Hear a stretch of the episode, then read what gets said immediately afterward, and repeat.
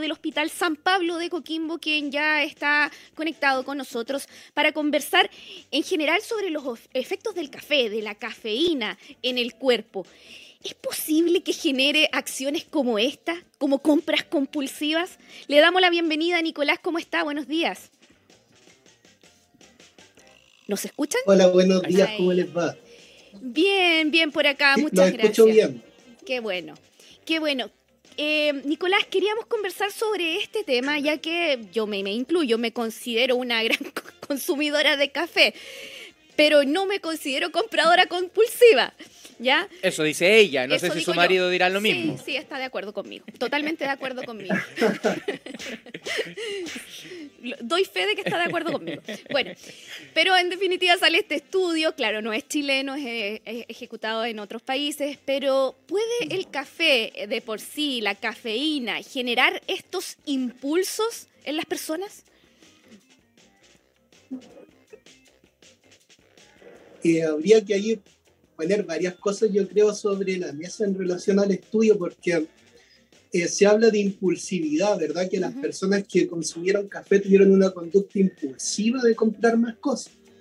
Y, y recién lo estábamos conversando, que no necesariamente por consumir café se genera una impulsividad, sino que también hay un estado de mayor placer. Si uno entiende que, por ejemplo, lo que se hablaba en el estudio de la liberación de dopamina, que es eh, que generan estados de placer en nuestro organismo, también uno va a comprar, no necesariamente porque no hay una reflexión, sino que también porque eh, se siente el ánimo de querer hacerlo. El café es un estimulante. Claro, es la... ¿Me escuchan? sí, sí, lo escuchamos perfectamente. La dopamina es la clave entonces, la liberación de dopamina. Yo creo que eh, por una parte es la liberación de dopamina, pero también tiene que ver con, como con algo mucho más amplio, que tiene que ver con la persona, con sus gustos, con sus características. Mm. Eh, me, siguen en la idea que el tomar café de por sí, claro, yo también a mí me gusta tomar café y, uno lo disfruta y uno se siente como eh, con más ánimo al hacerlo. Y, y por ahí yo creo que la cosa, la persona se puede sentir más, incluso más tranquila, más alegre y quiere comprar y se compra porque el artículo ha sido una, por lo que entiendo, una diferenciación entre artículos esenciales y artículos que no fueran esenciales y lo que aumentó más eran artículos que no fueran esenciales. O sea, comprarse un perfume, comprarse algo que, le, que a la persona le pudiera gustar, ¿verdad? Entonces, la asociación con la impulsividad yo tendría como cierto cuidado al, al referirnos a eso, al ponerle como ese, esa etiqueta. Claro, claro, efectivamente. Bueno, la dopamina se la menciona también en muchas partes como la hormona de la felicidad, entre comillas, que produce como esta sensación de, de, placer, de bienestar. Claro, entonces al consumir café lo que hacemos es liberar esta hormona dopamina y ahí nos sentimos más tentados a comprar en este caso, gente que le gusta ya de por sí comprar quizás, porque este estudio lo hicieron precisamente en centros comerciales, eh, comprar productos que le produzcan placer, pues sensación, continuar con esta sensación de placer. Ahora, Carolina, hay otra cosa, que por ejemplo, cuando hay una adicción como tal, que ahí yo creo que podría ser un problema, cuando hay una adicción, por ejemplo, a, comprar. Eh, el problema en eso es qué es lo que está por debajo de una adicción. Ya sea tomar café, ya sea ir a tener compras compulsivas, diferentes adicciones. El comer, por ejemplo, es que hay algo que está pasando a nivel emocional por debajo, que es lo que uno no se, no se quiere hacer consciente, no se quiere hacer cargo, a través de qué? De tener esta conducta impulsiva que mantiene como a raya lo que uno eh, le está pasando. No sé si me entiendes, eh, Carolina. Sí, perfectamente, perfectamente. En las conductas eh, em, impulsivas, como, como mencionas, de, adicciones, generalmente hay por detrás otros cuadros mm. clínicos, digamos, que pueden ser, no sé, usted sabe más, pero depresiones, ansiedades, cosas que uno trata como de, de poner así un poquito freno, pero mediante este tipo de conductas. Exactamente, de eso se trata. De, y por ejemplo, lo que me respecta a mí, que es mi trabajo clínico psicoterapéutico, se trata un poquito de eso, de por ejemplo, cuando alguien tiene una, eh, una compulsión, como decías tú al principio, de hacer algo, eh, de ir frenando eso para que la persona se vaya dando cuenta de qué es lo que en realidad necesita, qué es lo que en realidad está sintiendo y qué es lo que, qué es lo que no está queriendo ver a través de ese acto que, que repite eh, de forma compulsiva. Claro que sí, sí, es, es, un tema que afecta, yo creo, a muchas personas. El tema de, por ejemplo, bueno, eh, el tema del consumo de café desmedido, ya llevémoslos a un punto de, desmedido.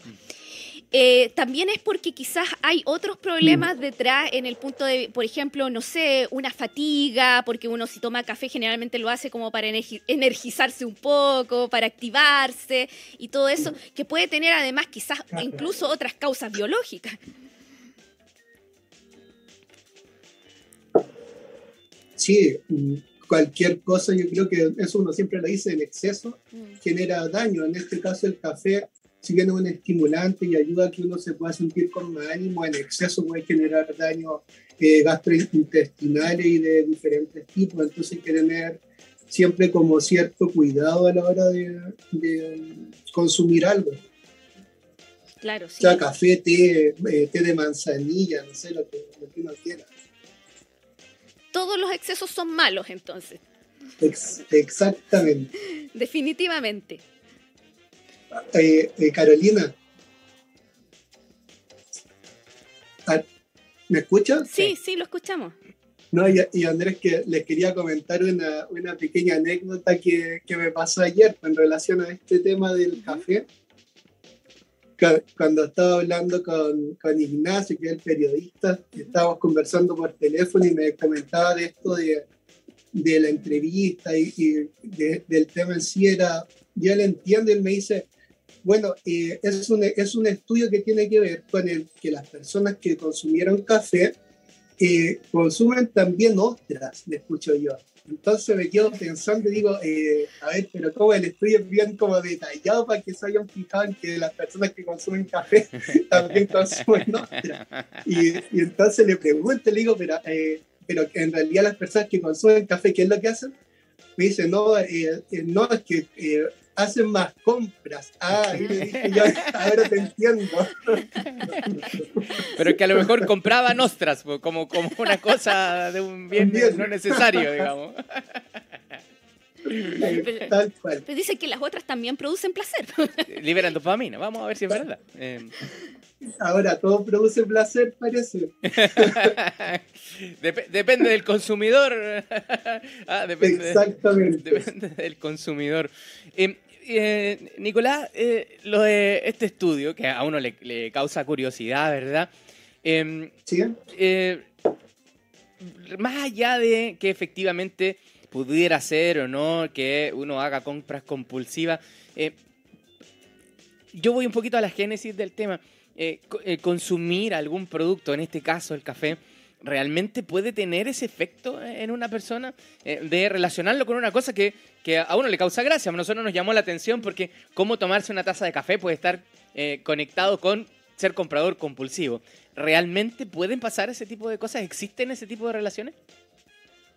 Bueno, según el estudio, eso sí. O sea, para que sea un estudio científico eh, tiene que haber detrás de eso todo un marco que, en el cual se basó para tomar un, una asociación de, ese, de esa forma? Yo creo que sí.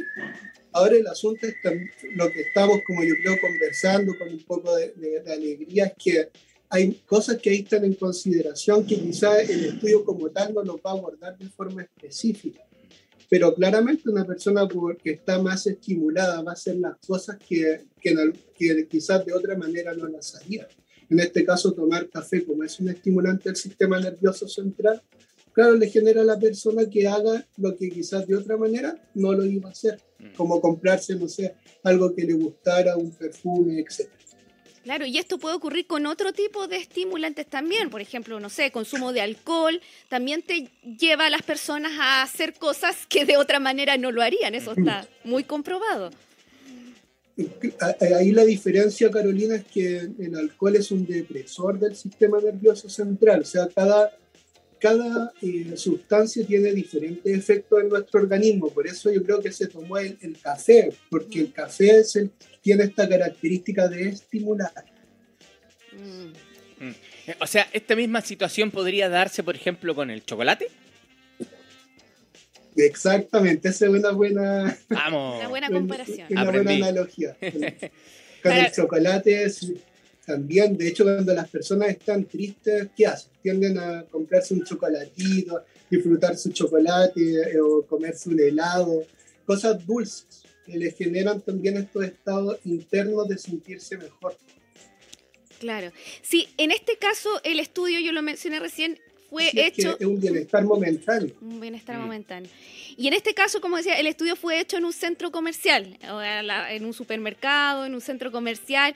Como insisto, hay personas que, que van comúnmente a estos lugares, hay otras mm. personas que no les gusta realmente asistir a este tipo de lugares y que tienen otro tipo de no sé, decirlo, otro tipo de gustos, pasatiempos, de no sé, ah, es que no, se me ocurre uno en este momento, pero yo imagino que si este mismo estudio lo hubiesen hecho, ya, le ponen una taza de café a la entrada de, de no sé, pues, ¿qué puede ser?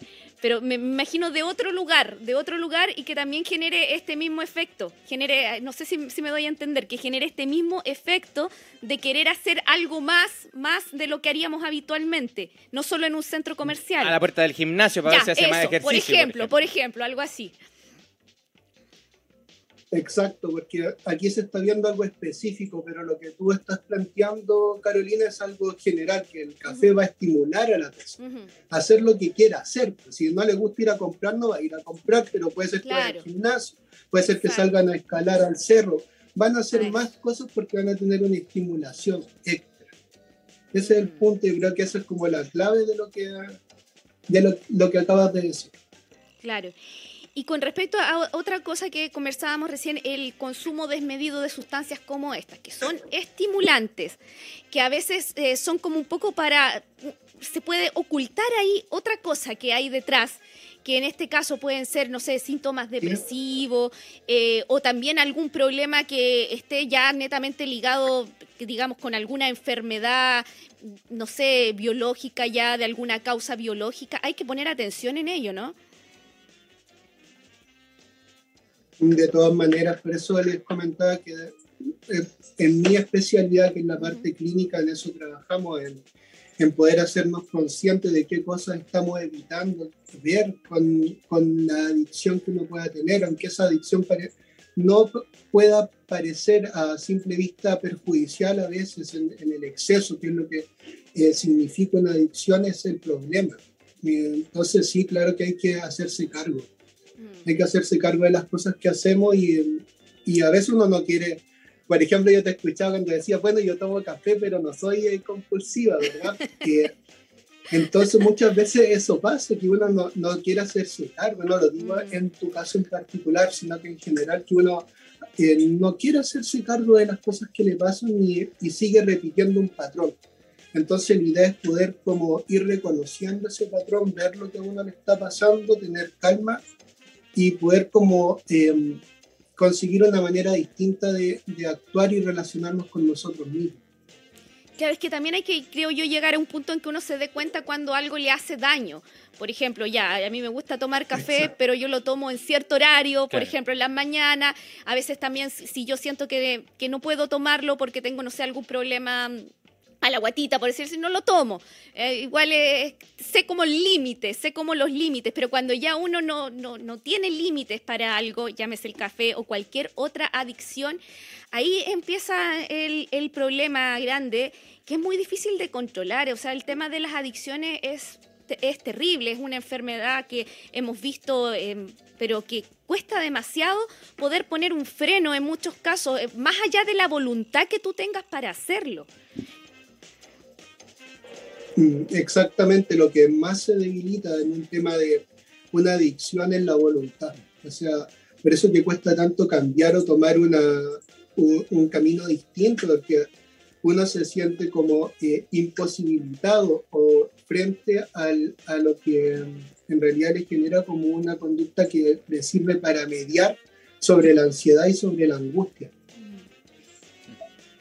En estos casos, casos digamos ya de, adicciones, ¿cuáles son los tratamientos? Sabemos que hay tratamientos farmacológicos, pero también hay psicoterapia.